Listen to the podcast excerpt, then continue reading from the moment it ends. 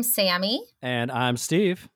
And you're listening to Rose Plate Special, the most groundbreaking, big suit wearing, poetry writing, uh, bucket hat toting recap of The Bachelor ever. In stunning low definition.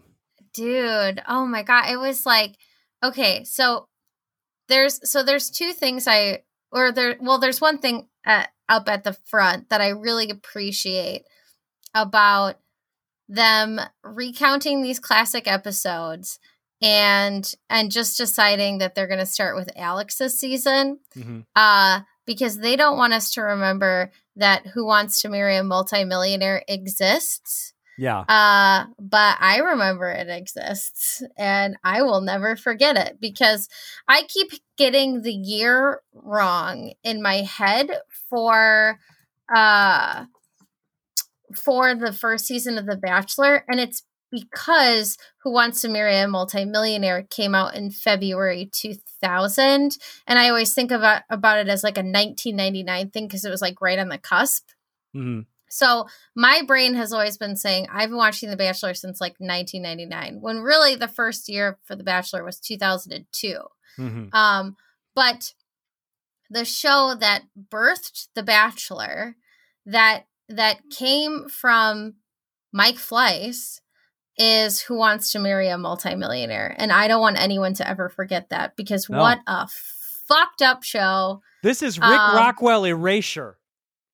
Yeah, well, I was thinking Darva Conger erasure because. I I I actually really do appreciate her.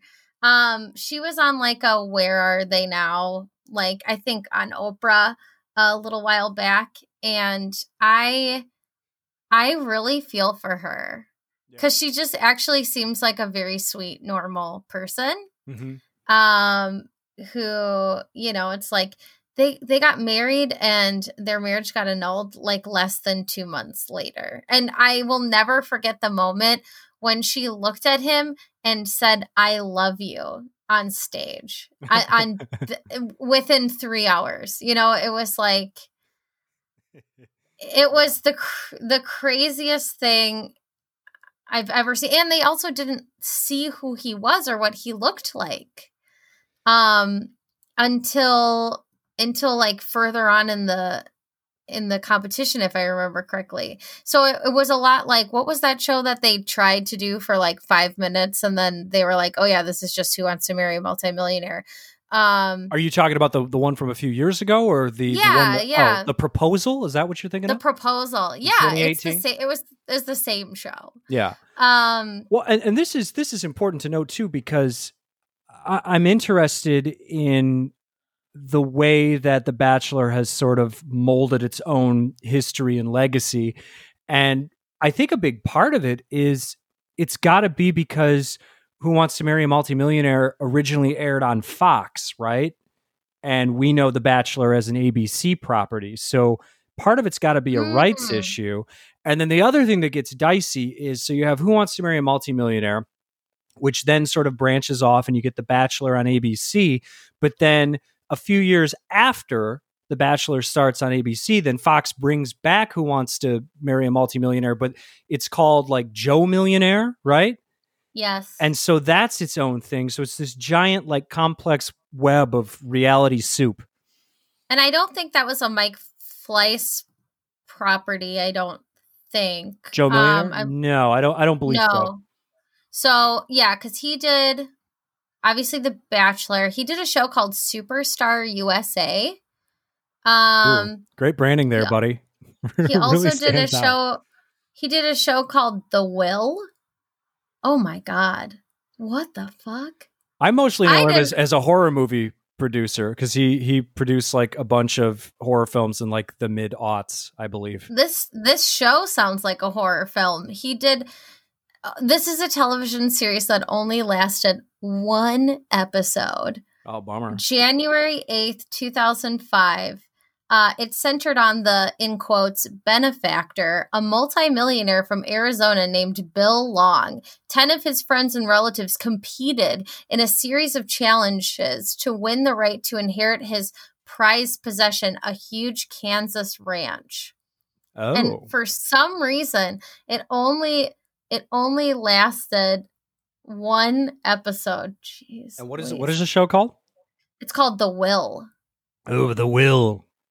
yeah. So so it was, you know, like who's going to be in the will?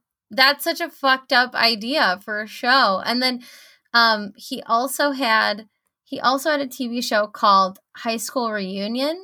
Mm. Wait, I feel like I, I watched this show. I remember this show. Does that need a TV show? Isn't that just called something people used to do every 10 years or so? You know, it was, oh my God, I remember this. I totally remember the show, which is so weird because it was set in Hawaii. They had like um a handful of students, like classmates, who had graduated like 20 years before and they all um yeah, they all like met on vacation and they were all given like labels like the class clown, the cowboy, like whatever. And it was so straight. I totally remember that. Another And show to it- add to the list of things that can't exist because of Facebook. yeah, like I just and yeah, it was like uh there was like romance involved and some people like got together and oh my god. Oh my god, I just remember I remember the show so well. Um it was in 2003 and 2005. Um oh my god, I wonder if you could watch it anywhere. I I'd be curious to like revisit that show cuz it was Huh. such a weird idea. Um but oh my god, you can watch it on Prime Video for 199.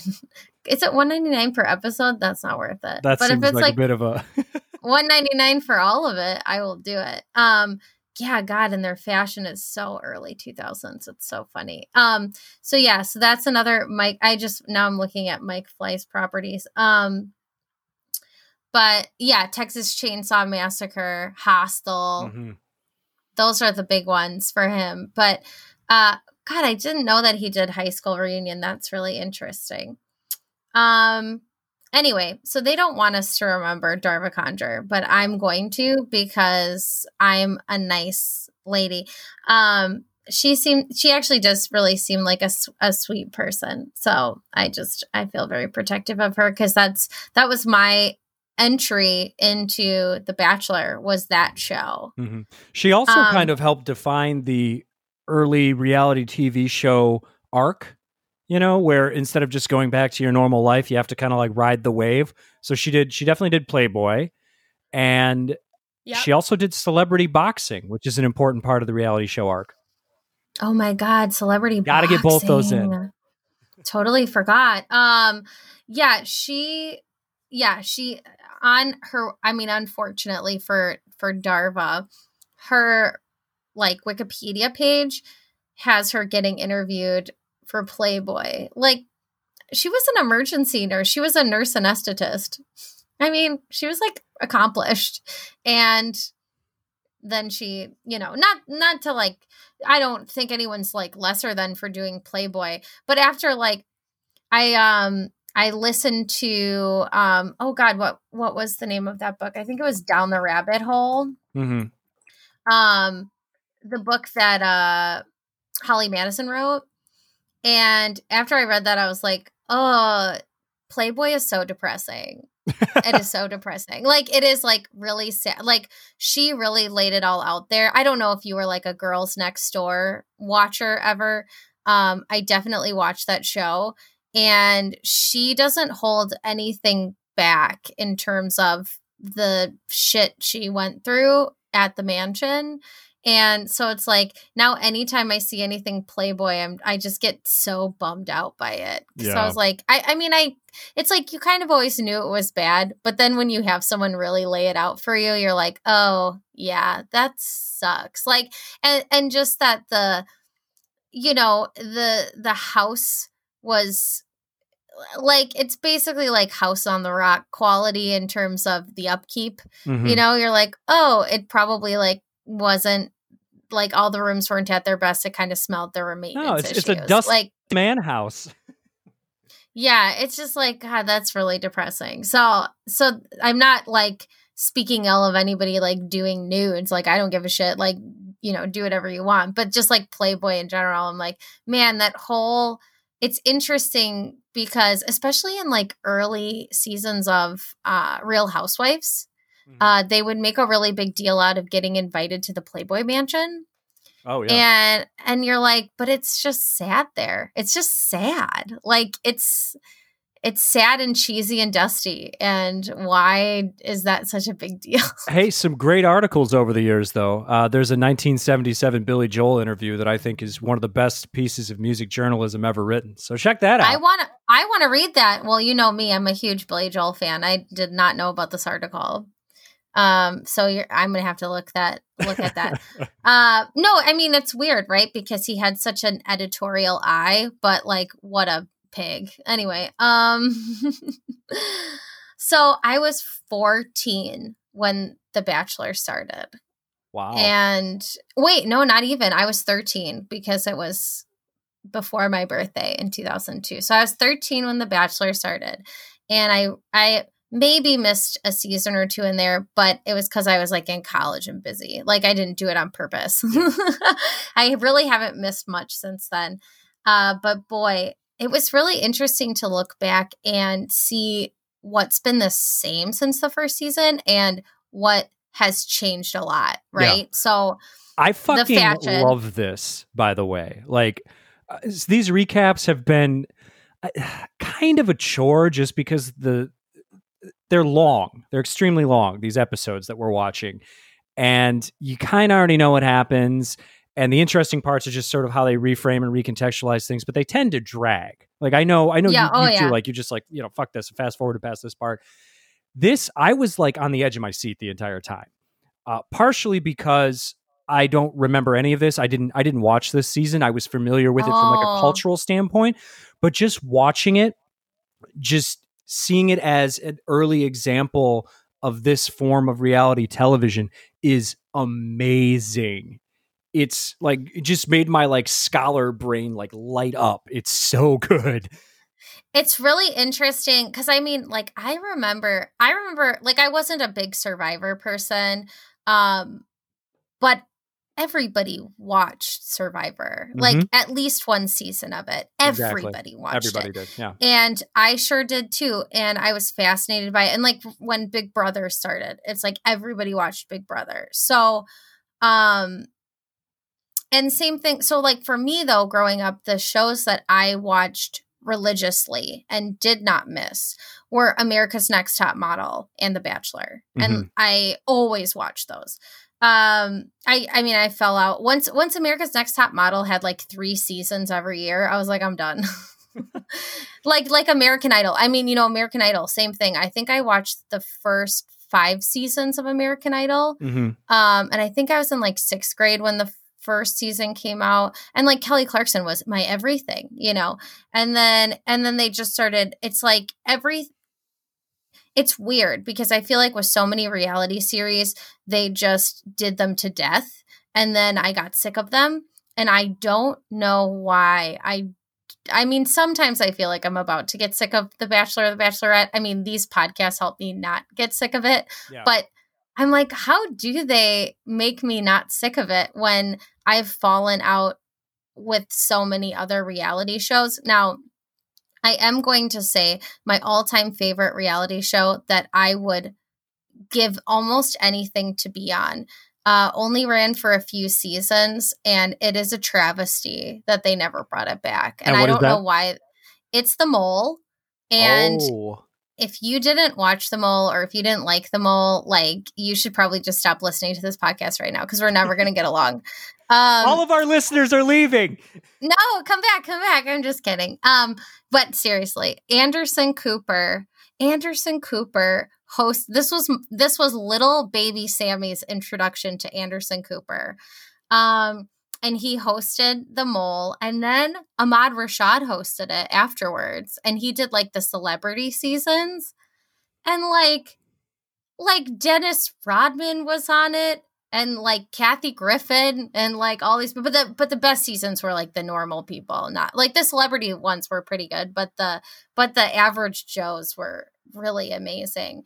Um but it's it but it's interesting like watching this my point is watching this season these two seasons being recapped brings me back to all of those old reality tv show days and that conversation that i i feel like I mean, I remember having these conversations. I remember seeing this on like the news or something where people were like, reality TV is a fad and it is going to die out and there's no way it's going to last. Mm-hmm. So, you know, uh, we might as well take advantage of it while it's here or whatever. And I was like, I don't know if that's true. Like, I remember being like, I don't, this just seems like this is what things are turning into. But I think, but then you started hearing the cautionary tale of it's going to be only reality TV and no good TV is going to be left, which is so wrong because we are living in the best time for TV ever. Yeah. Um, and it just kind of keeps getting right? better.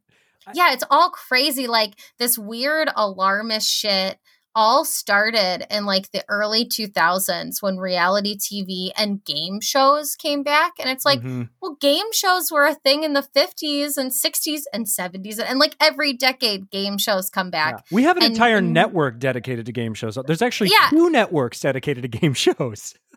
it's like and no one complains and you know and people are we're like oh who wants to be a millionaire well there goes you know there goes tv like it's just it's totally. What, what just... were you mourning in 1999? Like, oh, they don't make them like Mash anymore. Like, what the fuck well, is wrong with you? well, to be fair, Seinfeld, right? Yeah, um, sure. Cheers ended not too long before. It's like Seinfeld. Uh, by if you look at it as as like this exceptional, defining sitcom or whatever, how how many Seinfelds are there or have there been? Like even if you look at sitcoms in the '90s, it's not like a lot of that shit is exceptionally good. There's things that you remember, like you remember Brown. the Murphy Brown. Murphy Brown. There you go. Some news, people like news radio. News, news radio. radio. Yeah. Okay. But it's like um, this, this golden age of sitcoms. It's like a lot of that shit wasn't that good. If you go back and watch it, good lord. I mean, yeah, Home Improvement was really terrible, and we should all feel terrible for watching it. But, but I mean, but no, I mean, I think we did think we were living in a special time. I mean, I'm just going to advocate for some of the best sitcoms that came out of that time because I feel like they shaped me into who I am. Uh, Frasier you know? also. Oh, oh, Frasier's good. Frasier's good. And I- just Just Shoot Me was excellent. Just an excellent show. Um, I think Just Shoot Me was kind of underrated. Will and Grace was revolutionary. That really changed a lot. Yeah. Uh, on TV. Um, but yeah, then we had all that dumb shit like Home Improvement. Yeah, but uh, um, but okay. So first of all, I just I just want to as a brief aside. Did you know that there's a Home Improvement rule at my house? So what's the Home Improvement rule?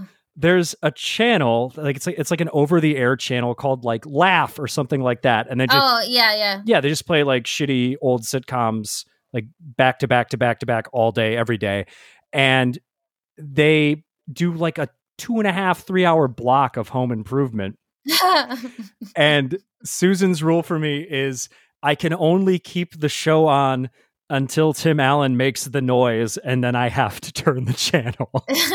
so I get one, uh, and then it's gone. It's done. and then it's done. I mean, he's just such a horrible person. Um, but well, and like Golden Girls, I'm just you know, I'm like there. My point is, and like Fresh Prince, there were a lot of really good sitcoms in the 90s. But if we look at compared to what we have now, but I do think we were coming out of like because like TGIF and must see TV and all of that shit was really big and like sitcoms were like a big part of our culture and even if some of them were surface level like Friends or whatever it was that was really important to people so mm-hmm. I do think and then and then I and maybe and this is me just really speculating but maybe this is like going into that whole like the idea of how media changed after 9-11 um you know and like they talked there's like an article i read in school. I don't remember what class it was in, but it was in grad school. Um, where it was like before 9-11 and after 9-11 and how media changed and afterwards on shows like sabrina the teenage witch for example um, all of the characters started wearing shirts with flags on them and all kinds of weird shit like oh, that like everyone like had to have their into... very special episode too the, yeah where were we when the towers fell episode.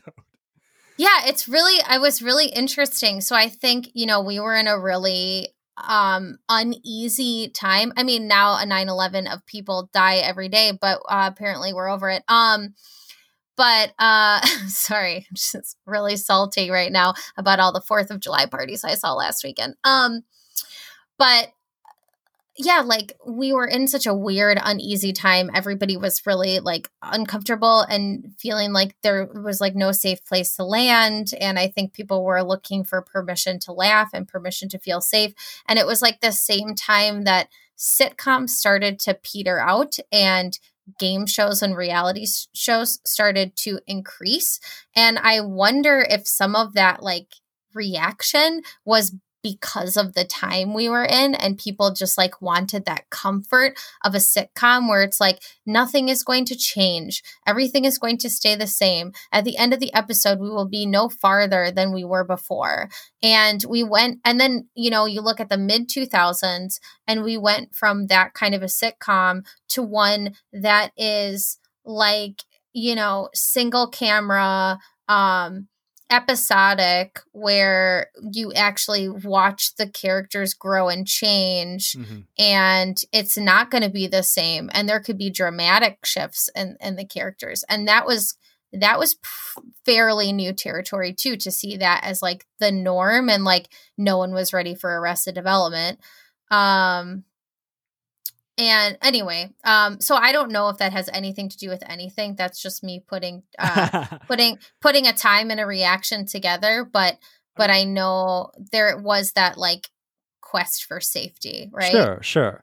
I, my biggest takeaway, just aesthetically on the surface of of watching this season for the first time, or at least the condensed version that they gave us, I love how raw it is because you know, reality TV has evolved in a way where it's almost funny that we can just use reality TV as a blanket statement because there's so many different variants on it that it doesn't seem fair to just be like, oh, The Bachelor's reality TV, but so is The Real Housewives, and so is this, and so is that. And it's just like, and then there's yeah. that weird in between shit like The Hills. Like, what? What the fuck is even The I Hills? was gonna, I was just gonna say The Hills. I like because The Hills was so interesting too because it was like it was like, here's something that has this insane production value that no other reality show has. But then it's halfway scripted. And I don't know if you've ever read any of Lauren Conrad's books, but I mm-hmm. have. Uh, so don't worry. Uh, and she and and you know she had these like fictionalized books that she wrote. Um, God, what was the name of that series? Um, but she but she wrote these fictionalized books about basically i mean it was like very thinly veiled real experiences mm-hmm. where it's like she would get a text message from producers and they'd be like you have to go here and have this conversation with so and so and you know it's like i think more and more too on bravo we're finding out that that kind of stuff is happening but there's they still try to convince us no the emotions the reactions are real it's like well i you know how much of that is really real i don't I yeah, Yeah.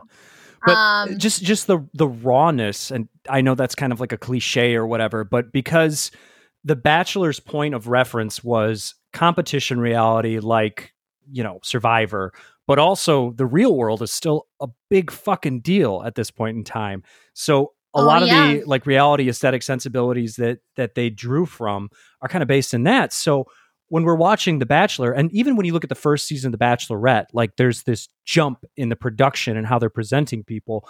But this first season of The Bachelor, it's like people look kind of like washed out. They they're not like overly done up in in makeup, men and women.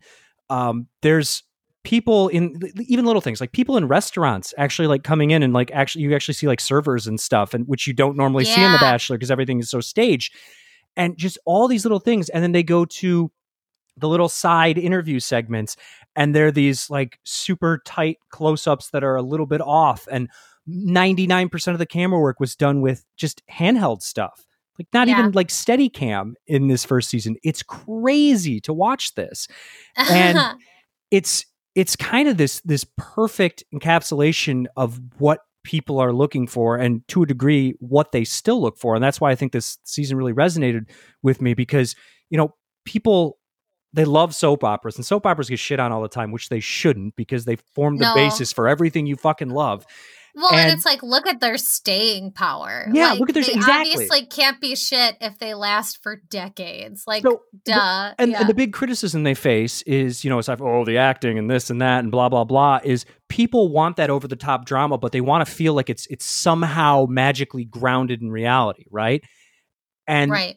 that is the itch that this type of reality TV can kind of scratch, where it's contrived, but there's this rawness, this realness to it. It's the same reason why I love professional wrestling and why I constantly compare The Bachelor to wrestling because it's the same thing. It's this staged, Yeah. predetermined process to a degree where things are constantly manipulated. But as an audience member, we kind of let go of that and say, yeah, this is real shit. This is 100% real shit. That's what we're saying in our heads, even though Yeah, we know it's well, know, not. It's like you got the hero, the bad guy. You got the, you know, I'm not here to make pins, and we'll go, we'll go into that later. You got the prude, you got the whatever. And, you know, it's like the, we're even with people's chirons. It's like we're trying to fit people into specific categories, and and you're not going to learn everything about a person just from that chiron, but we're expected to see that and make a quick association. It's interesting because um, I'm like I'm talking to somebody about like uh corporate trainings uh right now and we were talking about unconscious bias.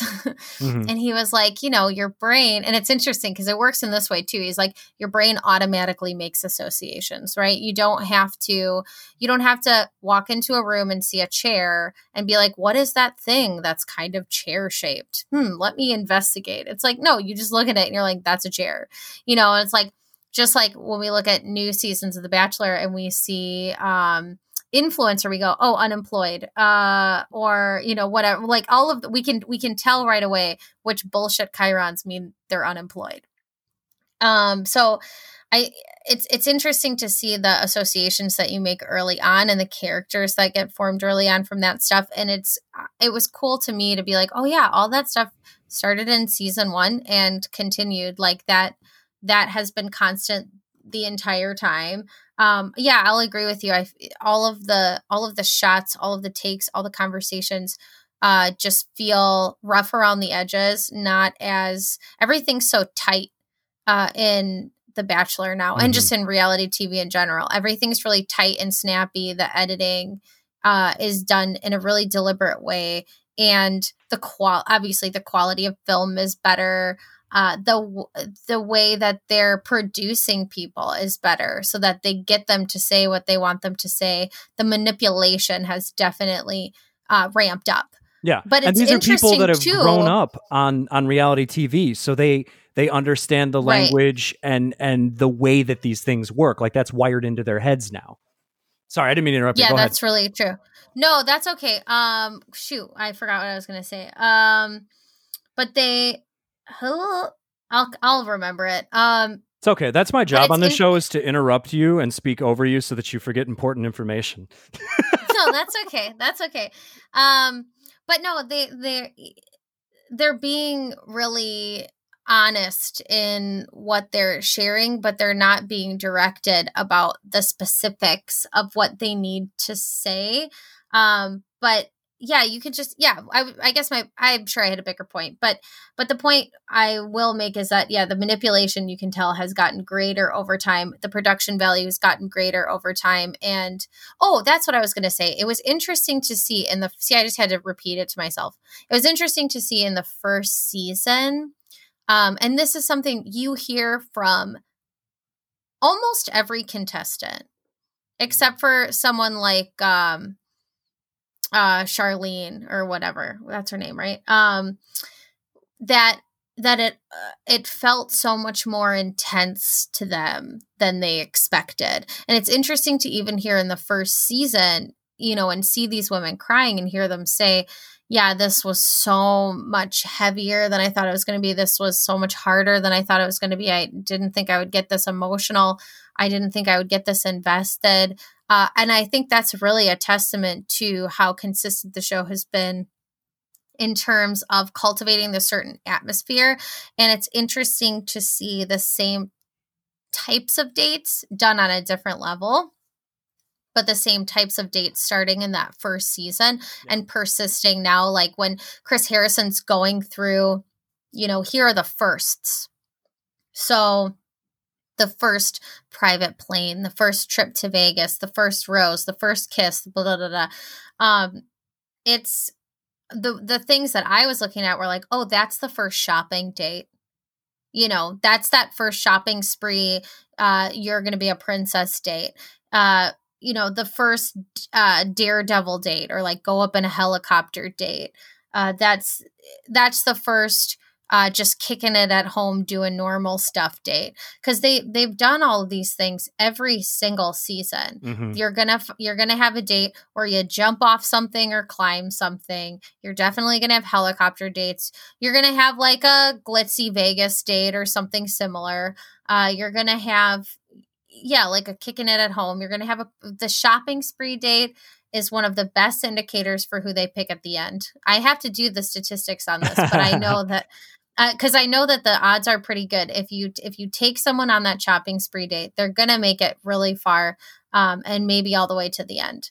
But it's it's interesting to hear these women, especially the ones who go on like those princess dates or those risk date, the things that we know biologically are going to affect your mood and your hormones and the way that you bond with someone and attach with somebody, mm-hmm. um, how affected they were by those because the conventions of the dates have stayed the same. Yeah. Even though the production value has gone up. Yeah, like they're now they film in empty restaurants or out in the middle of like, you know, some big gazebo or whatever. And and yeah, I wonder. I was also wondering, like, yeah, did they eat? Did they eat the date food? And when did they stop eating the date food? It I looks like they, they didn't really show it. that, but I mean, yeah, eh, I saw them drinking at least, and it looked like they were actually like moving their forks around and at least pretending to eat. So yeah, it seemed more like they were eating than um than in the past. I was like, I bet they ate the date food, and that probably stopped within the first like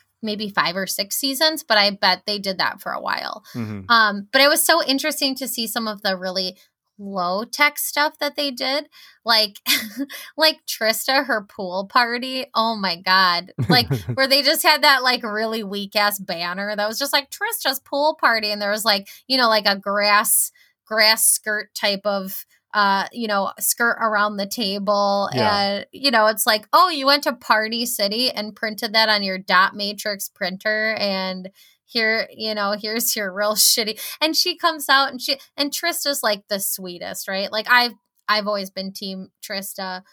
And she was just like, "Oh, this is awesome!" it's like this is not awesome. It. I'm like, "This sucks, Trista. You really shouldn't feel that way."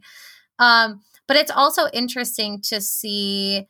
I mean, we constantly complain about how we feel like the contestants, because the process is so incestuous and that we have to have somebody who's been on the show before to be the bachelor or bachelorette even if there's no one that redeeming and or it's just not a white person that you don't want to cast abc Mm-hmm. This better this better be a permanent change. If this is a temporary change, I'm out. Um but they but it's interesting to see, you know, it's like, yeah, I mean, there's guys who are really great. I feel like they do a bad job of picking the truly great guys who are the most accomplished and the most interesting.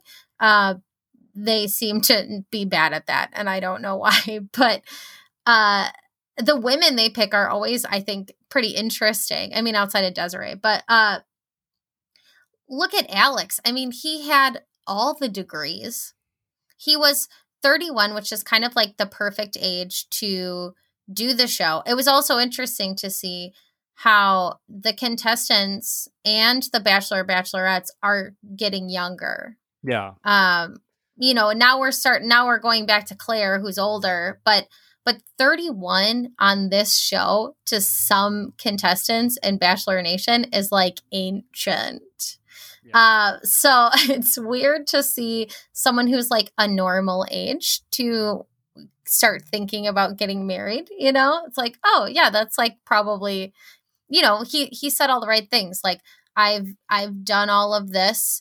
I've you know i've gotten this far in my career and now i'm i'm ready for the next thing which is like a totally normal way to be. And it's and then you don't end up with people like colton who's like i'm just gonna eat and talk to my camera about how stressed out i am uh, because i don't understand how to have a relationship because i'm a virgin who hasn't had many. Um like wow i wonder why that didn't work out for you uh, but so so that that's that's kind of interesting, and and at the same time, like we have these really accomplished people and i think the contestants were probably equally impressive. Not to say that there aren't contestants who are impressive right? There's people we we like every year and i think would have been on it you know back in the day as well as today because mm-hmm. they are just like really interesting people. But uh it's it's interesting because they all look so normal. Like there's they're attractive people um but they're not like tv pretty. They're like just normal people. And i'm like god i really do miss that. I miss uh just seeing like bob guiney but I love Bob Guiney, and I will like I stand Bob Guiney from now until the end of time. I just think he's like one of the best dudes. But you would never see him on a season of The Bachelorette now. Like Bob oh, never. would not make it through, and he is a delight. You know, yeah. And I just like he's a treasure as long as I'm now I'm like googling him like has Bob Guiney done anything fucked up but I don't think he has. Uh, Um, oh, he hosted um, uh, GSN Live from 2009 to 2011. Did you know that? Um, I did um, not know that. I just think Bob Guiney is a really like sweet dude. Um, and I'm really hoping that he is still a sweet dude. but yeah, I mean, he's just like he was just like a normal guy who I think he now did he have some kind of he had like um he did like college football and stuff. I think so. Yeah. Um. Yeah. No, he did. I'm saying. Um. I'm looking at his Wikipedia. Um. but he is like he was he was one of those people like yeah oh yeah and he he came back i forgot that he had his own season that he was he was the bachelor on the fourth season i keep really? thinking that yeah oh. i keep thinking that he was um in like paradise or something but he had his own season i haven't watched it in so long obviously i forgot um, but but Bob was like a sweet dude, and but he was he's not the kind of guy that you would ever see, you know, these days. So it's it's really nice to look back on these seasons and be like, wow, like um, you know, the person who who ended up with Alex at the end of the season, Amanda, like she's really pretty, but she doesn't she's not like uh you know, unattainably so. Yeah, exactly. Where you're like, I'm never gonna look like that. Like she's very relatable. She's super pretty, and she's like, she was like into some weird shit, and I love that. Um, yeah, I like how bizarre. like all these people. Too. Uh, I mean, yeah, they're they're open and they seem normal. And if you look at them, you're like, oh, this is a normal person I could see walking down the street. Where now, if I watch a season of The Bachelor or The Bachelorette, all I see are like people that only exist on Instagram that would not give me the time of day. so yeah, it was it was right. nice. I like normal people. Yeah, it's just super nice. It's so fun to have somebody be like, I like dressing up in Wonder Woman costumes just around the house and I'm a weird nerd and I'm like, you're cool. Like I really like I I really liked Amanda back when the first like when I watched that first season, I was like very pro Amanda. So it was interesting to see her again. And um, everybody aged so well, man. Oh, that looked great. Because 20 years ago, we just all looked like crap. We just didn't know how to style ourselves. Like, no, mm. like that's why, that's why tweens now look, look so put together. Like, I don't know if you, did you see that video? I think our mutual friend posted it, who was like, they were like tweens now and then me as a tween and it's like this girl in like a like a fleece vest you know, Trying dancing to dance along the to like Backstreet Boys. yeah, yeah, to Backstreet Boys, and you're like in a garage, and I'm like, oh my god, yeah, I have that video. Like that's me. That was me at that age. Oh, like yeah. so, it was just across the board. It was just every age. We were all just garbage at dressing ourselves, and we just all looked terrible. And now everybody, it's like, no, there's no way in hell you're gonna look back on what you're wearing right now, 20 years from now, and be like, I looked terrible. You're not because they all look put together They do. they like know they know how to do things with their hair and makeup and they know how to dance and they're gonna look back on that and be like i looked so cute and we're just like i want to die um so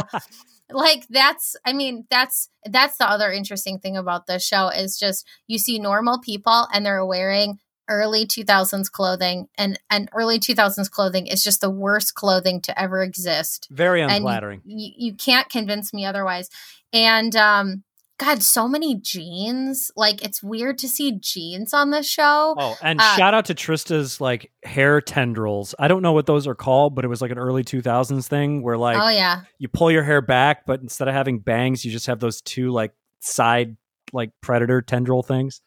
oh yeah i had that. I did that. And i also did trista's updo. Um yeah i did that where like where basically it's like you know maybe you've gathered it all up with butterfly clips and it's like you have no idea how many bobby pins that involves but then but then it's just like oh look little pieces are just effortlessly sticking out every which way and mm-hmm. it's like a weird it's like a weird messy updo that requires like two hours of of of work mm-hmm. and uh i definitely had that hairstyle for some school dance and mm. and definitely dropped a lot of coin to do it. So that was interesting too. But just yeah like everything everything about the way that people were dressed and what they were doing and just how casual the first season was in terms of dress was really interesting because if like because alex told was it shannon he took on the princess date right i think it yeah, was I think so. yeah so when he told shannon like you know dress casual and she's wearing like jeans and a t-shirt or whatever like that would never like if you're gonna wear jeans and a t-shirt it's gonna be like you know like really flattering short shorts and like a and like a super fitted t-shirt with some like effortless jewelry or what you know what I just mean like this together. Ha ha. yeah and your hair is done and you're and you're you've contoured your face and you know what i mean it's like casual does not mean casual anymore that's just no one would ever look like that um so that i really couldn't i couldn't get over it I love Alex's look too. He looks like okay, so here's here's how I describe Alex to people. Imagine if you remove the skin from JFK Jr., okay? You stretch it over James Van Der Beek's skeleton, and Yeah. then you put it in the suit from Stop Making Sense that David Byrne wears. yeah and that, that is Alex. totally yeah i will uh yeah i'll co-sign that i i was gonna throw some like colin hanks in there or somebody like that but i'll i'll I'll I'll go for that. Um yeah, but like Alex too. Alex is like an attractive guy, but he's not like unattainable. Like I'm like I could go into a bar and get a guy like Alex Yeah, like that. reasonable so like fitness. not a problem. He Yeah. doesn't intimidate me. No, he doesn't intimidate me. He's like he's like cute and um he had like he was smart and so I'm like, yeah, I could have gotten him. Like that wouldn't have been an issue. Like if if we were the same age, like Yeah. no problemo. You know, so so that's that's interesting to see too cuz yeah, now I'm like, oh yeah, none of these people would look at me. Um I just don't exist. I'm also probably already too old. um, you're 32. You must be dead. like, oh my god. Um, but yeah. So what else? Uh, I had something else to say about about that. Oh, it was. It's interesting to see all the little shifts to like the rose ceremony is mm-hmm. very different now, where the way they had it shot in the first season, everybody was like in a big horseshoe shape. And now they they like stack them on risers, yeah. and that's Well, just so much more effective. And it looks like when they were doing the rose ceremony stuff, at least with the bigger groups, it looked like all the ladies were just like sitting around on couches and chairs and shit. I'm like, that would probably be great because I can't imagine. It's like now a rose ceremony is it's 1 a.m. You've been standing in platform heels for two hours as they await to get the perfect shot, and this this just seemed way more chill. Yeah, I mean, of course they're I mean, they've really built the drama up around those uh for sure. So yeah, it's interesting to see those little changes. Also, they've really cheaped out on the date cards because oh, yeah. in the first season they put them in these fancy ass boxes and now they're just like, here's a piece of paper, just take it. and you're like, oh, cool. Like it's not you never get like a fancy presentation for a date card anymore. No. Um, but it is cool to see too how people who are on the show for the first time react to the conventions of the show that we take for granted. So things like the date cards or what is expected on a first date is so different now than it was. To hear all these women say I don't kiss on the first date and to have um LaNease, like to have it be such a big deal that LaNease got the first kiss. And it seems like they were like a couple weeks in mm-hmm. to the show and maybe she was i don't even think she was like the first one-on-one. Um i think there had been other ones because oh, they yeah. got to vegas. So and, and alex um, was freaking out too because he was just like i don't know how everyone in the house is going to react because i kissed a girl. It's like what? Yeah it's so weird to be like and and to hear these girls say well you know i don't kiss on the first date right? And it's like well it's tv so put on. Just kidding. Um no but it's interesting to just just hear how our standards have changed and like our expectations have changed. Um and i think that's just that is also reflective of where we are as a society. It's not just like a tv expectation thing. That's the thing that always i mean i know it drives you nuts as much as it drives me nuts when people are like media is just ruining every it's like no it's a reflection of what we're doing. So yeah. it's not like we're not influencing you. We're not you know like violent video games like you know all that shit. That's those arguments just drive me up the wall. I don't even want to get into any one of them.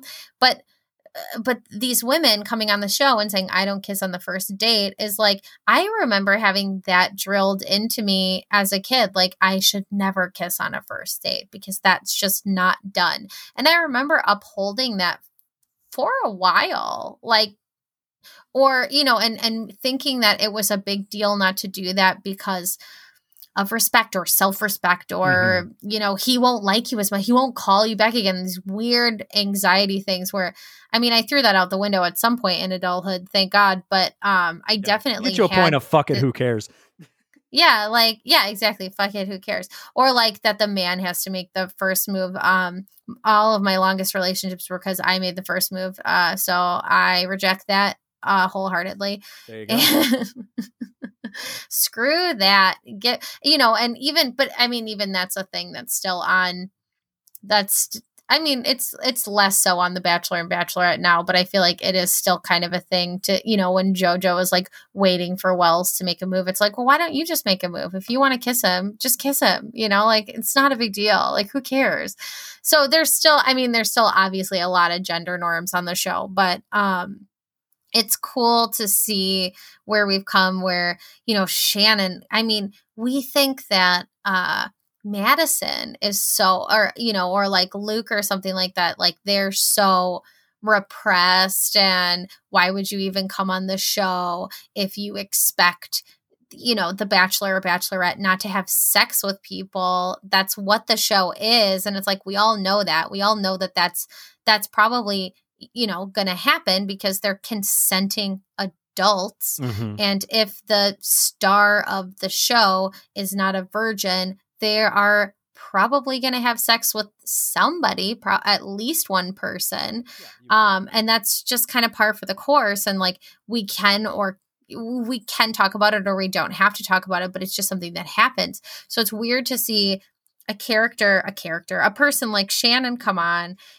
she is sure character. Um, to see Shannon come on and be so um reserved and you know not want to express her sexuality and not want to think about Alex being in the fantasy suite with other people. And I mean, I think Alex did a really, you watch Alex as the bachelor, and I think he made all the right moves and did all the right stuff. And it sounds like he was a stand up guy and nobody has anything bad to say about him. It's too bad he doesn't want to come talk about any of this because I'd be interested to get his take on it. Mm-hmm. Um, but he just seems like a pretty normal, good dude, you know and that he's just like yeah, you know, you told me that it would be harder for you to stay, and I don't want to make your life hard. So I'm going to let you go. Uh, was a really interesting thing to hear him say. So it, it was cool to see like someone set uh, a good precedent. And then, but then we had the person who didn't even really want to kiss, at least not till later in the show, on the same show as someone who was so sex positive and ended up you know winning or you know making it till the end. Mm-hmm. uh and that's that's interesting to me too that we did have that right out the gate but i think it took a while for that kind of behavior to be treated as normal. Yeah oh absolutely. like a while. Yeah. um because even with Andi's season it was weird you know? And it's like in Kaitlyn's season and well the bachelorette seasons it's always no it's, it's we, way we worse always there. seem to go back in time and that's uh fucked up but uh but yeah it, shannon is so reserved that like madison isn't anything like that you know? Madison's not afraid to like kiss on the show or whatever but she doesn't want to have sex because you know because of her religion and because of you know what she wants to do and we think that's strange, but you know, you look at Shannon and you're like, wow, we've really come a long way. Um, but let's talk about uh Rhonda real quick. Okay. Let's talk about Rhonda. God bless Rhonda. God bless um, her.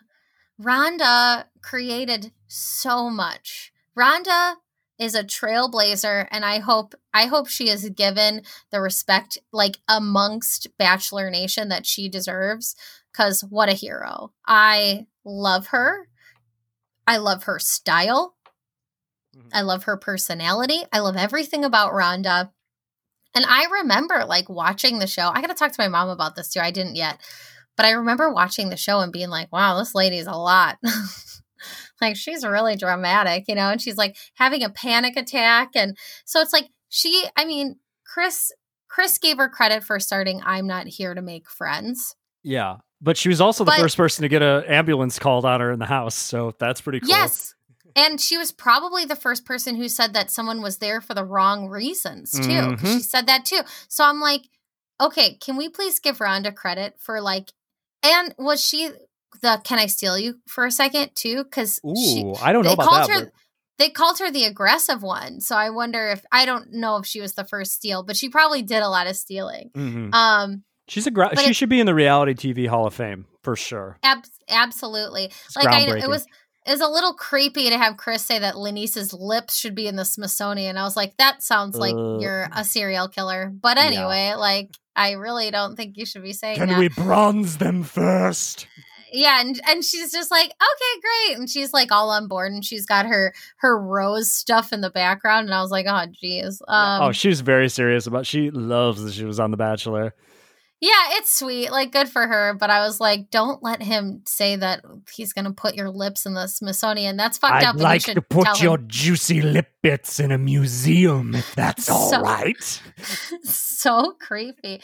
But Rhonda really seems like she's like really had a good run of things. She just seems like she's got a good head on her shoulders and she she's got a good sense of humor about everything and I love her for that. That she's just like, yeah, I mean maybe I was like a little dramatic or whatever. I'm like, "Oh, I love you forever. You're amazing." Um so that those two characters, I mean, you know, it's like LaNease uh, paved the way in terms of like kissing, you know, before they were in private.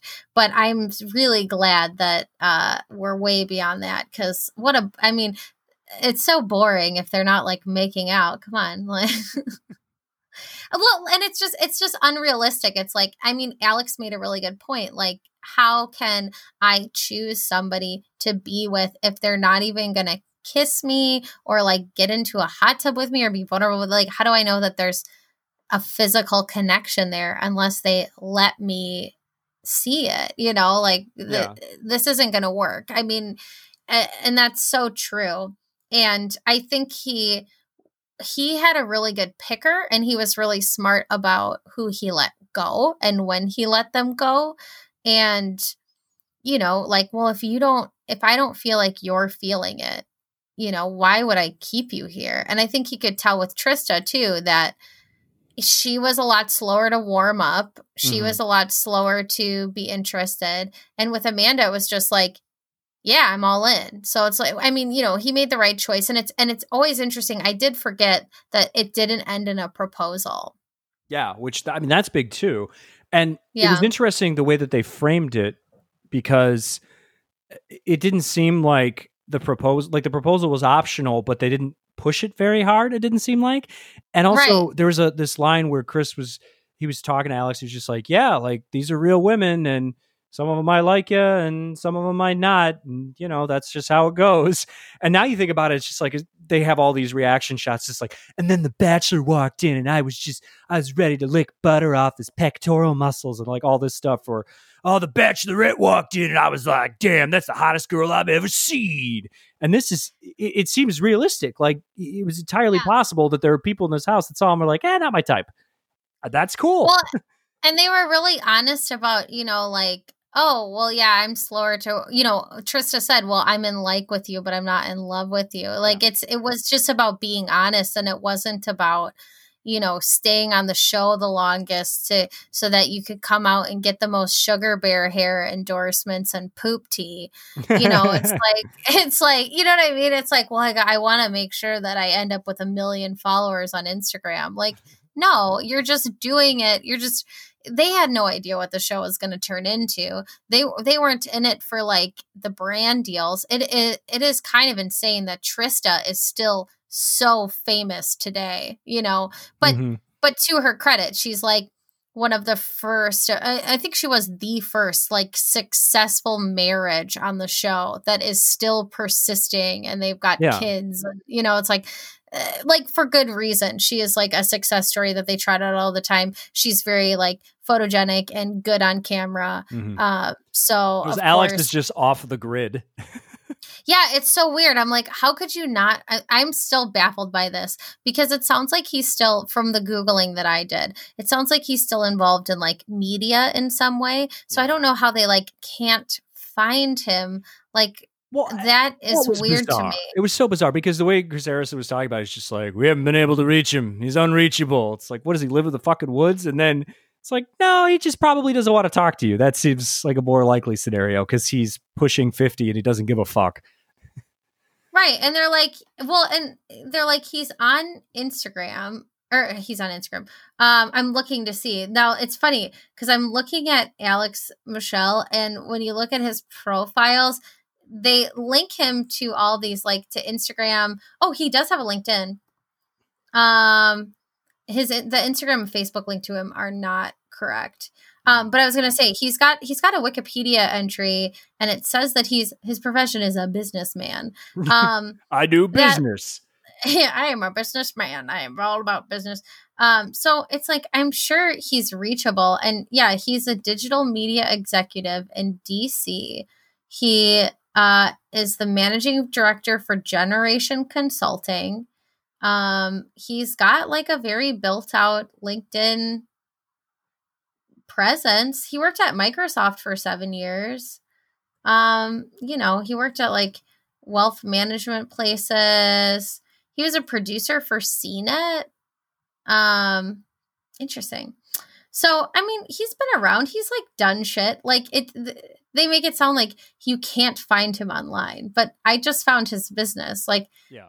When they're like, we can't reach him, it's like, couldn't you just call Generation Consulting and uh, say, hey, is Alex around? Like when they're like, we can't reach him. I'm like, I don't know what that means. But there was a lot of rumors going around that, oh, maybe there's some kind of beef or, you know, maybe he did something to like piss everybody off. Um, but but those fears were quelled, you know, recently when when Chris Harrison said, We'll have you on anytime. So now we know it's not about that. It's like, yeah, he probably just doesn't want to talk to him, but they're so dramatic about, you know, Well, they have to. Oh. That's the Bachelor way. we couldn't we couldn't reach him like i'm sure you could reach him but he probably is just like uninterested but I, that's too bad though i i wish um i wish he would come on just once because i then and then it's like everyone would probably be like oh you're just living a boring life and their interest would be over but oh well too bad.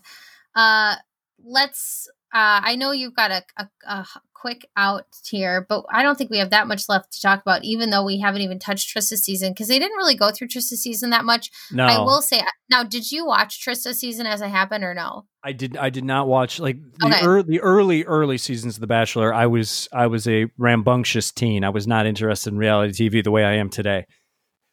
Okay, yeah. So this rambunctious teen was like really into all that stuff. and um I uh I was so about Charlie. Um and I was so shocked that she picked Ryan. And I think a lot of people were shocked that that seemed to be picked the consensus. Yeah. I was like so team Charlie. I thought Ryan was like way too cheesy and had bad hair. And I was like, his poems suck and I don't get it. But Trista loves that cheesy shit. She's all about it. Oh, And I was like- poems were oh god. Yeah. And I was like, Charlie's like a man, you know? But you're picking like this like dork. but obviously it worked out for them. I mean, you know, they're still together all these years later. They seem really happy and, you know, good and whatever. But what a strange, it was just, that was so strange because, yeah, Charlie was definitely like everybody's favorite. But I think my mom, I, and I'll have to, if she listens to this, maybe she'll confirm with me. But um, I think she was, she was team Ryan. And I was like, are you kidding me? Like, why? Like, no. He's the he firefighting. Poet. Yeah, and I was like, no, Charlie is like is like, you know, he was like conventionally handsome. He had much better hair, you know, and he just seemed like a very like strong and stable dude. And I was like, yeah, dude, pick Charlie. But yeah, so so she kind of surprised everybody with her choice. Um but uh yeah, I don't know. Um it's it's good to see how that all turned out. I don't have much to say about Trista's season because I think she was the perfect first bachelorette. I think she did everything well. It is interesting to hear her say, and of course, this is how it was that she was talking about how she was really trying to be careful with everything that she was doing because she was the first one, and you know she didn't. People were saying to her, you know, well, you don't want to be perceived as a floozy, and she's like, who the hell would ever say that to a bachelor? No one would ever say that, and it's like that is very true. So um i liked that she addressed that i mean we all know that that happens because it's like if it happened a few years ago you know it happened during trista season for sure Mhm. um but she was she was very mindful of the way she did things i think she was she was kind of the perfect first bachelorette to to start off that side of the franchise and we really have had such a good run of bachelorettes they Oh, always seem sure. to pick better bachelorettes than bachelors and i'm going to just give trista most of the credit for that Yeah, she seems like a really great person, and she seems very genuine and kind and extremely smart. And also, she's like, what? How old is she now? She's got to be like forty-five or something, and she looks better than she did at twenty-five. It's incredible. So she's like reverse aging. I I don't know how she does it. Yeah she's gorgeous she's 47 years old Holy shit! Are you serious? Oh my god! Yeah, she's 47. Yeah, she's gorgeous. Um, but like I said, our styles were all just terrible. yeah. Oh you yeah, know, you can't get like, around that. Just really, really bad. But yeah, Trista's like perpetually gorgeous, and I feel like Ryan is just very bad with his hair all the time. He just every picture of Ryan is like, do you still don't know what to do with your hair? Like you did something different, and it's still it ain't it. Um, I he's just one of those people that just like always has bad hair. I think. Uh, but yeah, I mean, they're what a what a beautiful couple. What a match made in heaven. They really do love each other. Um, all right, let's let's before we close address quickly the the quarantine check in with Cassie. Oh god, the the big nothing conversation. Oh my god. Well, and here's the thing. This is okay, so I looked I was like digging a little bit cuz I was like, "Really? That's all we got?" And then Cassie said on Instagram that she was getting a bunch of shit from people for what she said about Colton and she's like, "I didn't say anything." she literally didn't say anything. She said she's like, "Yeah, we broke up. We're we're it was nothing bad. Everything's chill."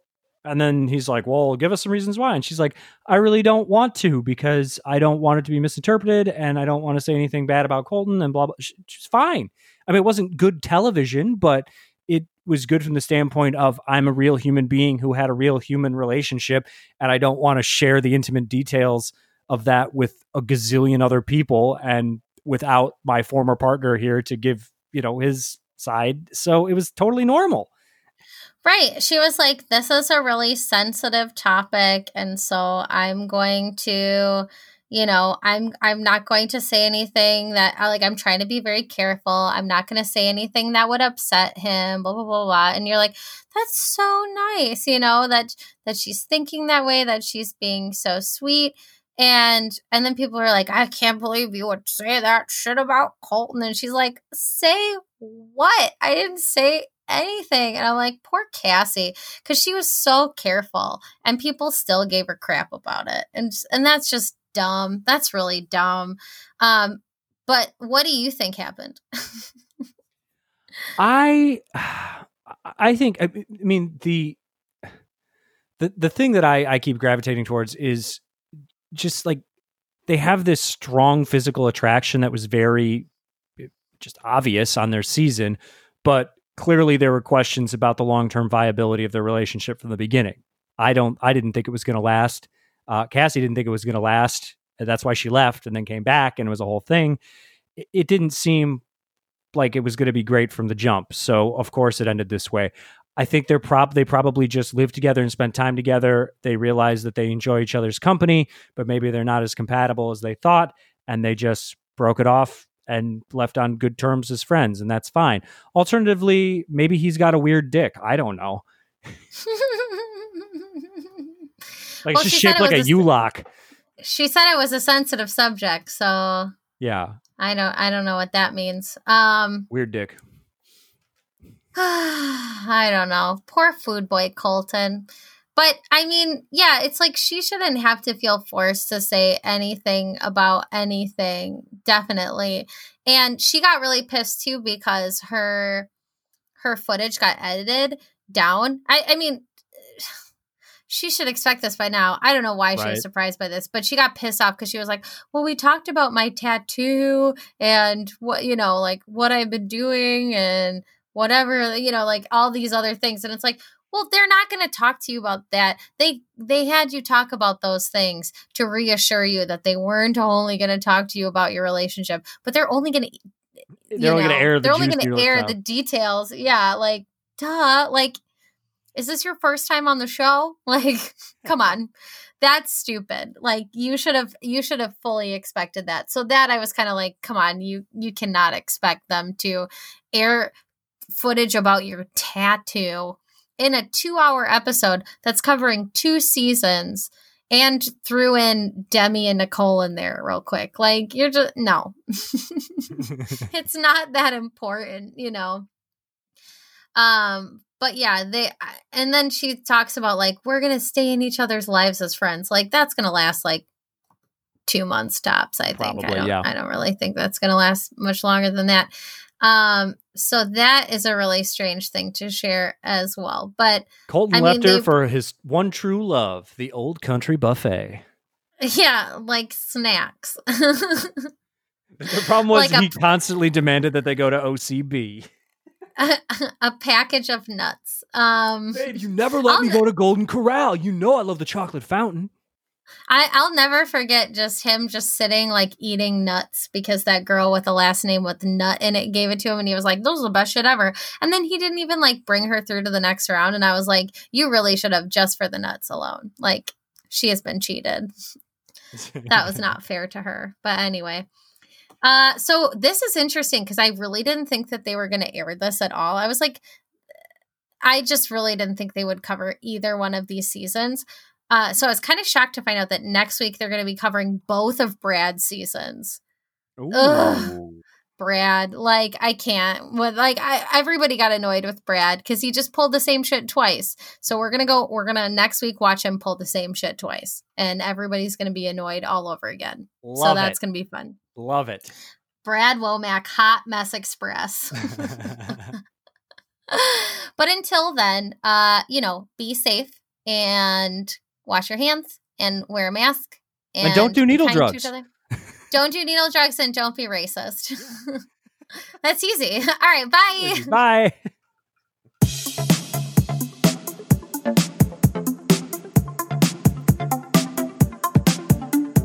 Treat boy. Give me all the snacks. You shake dick. You shake dick. Dick like a U lock.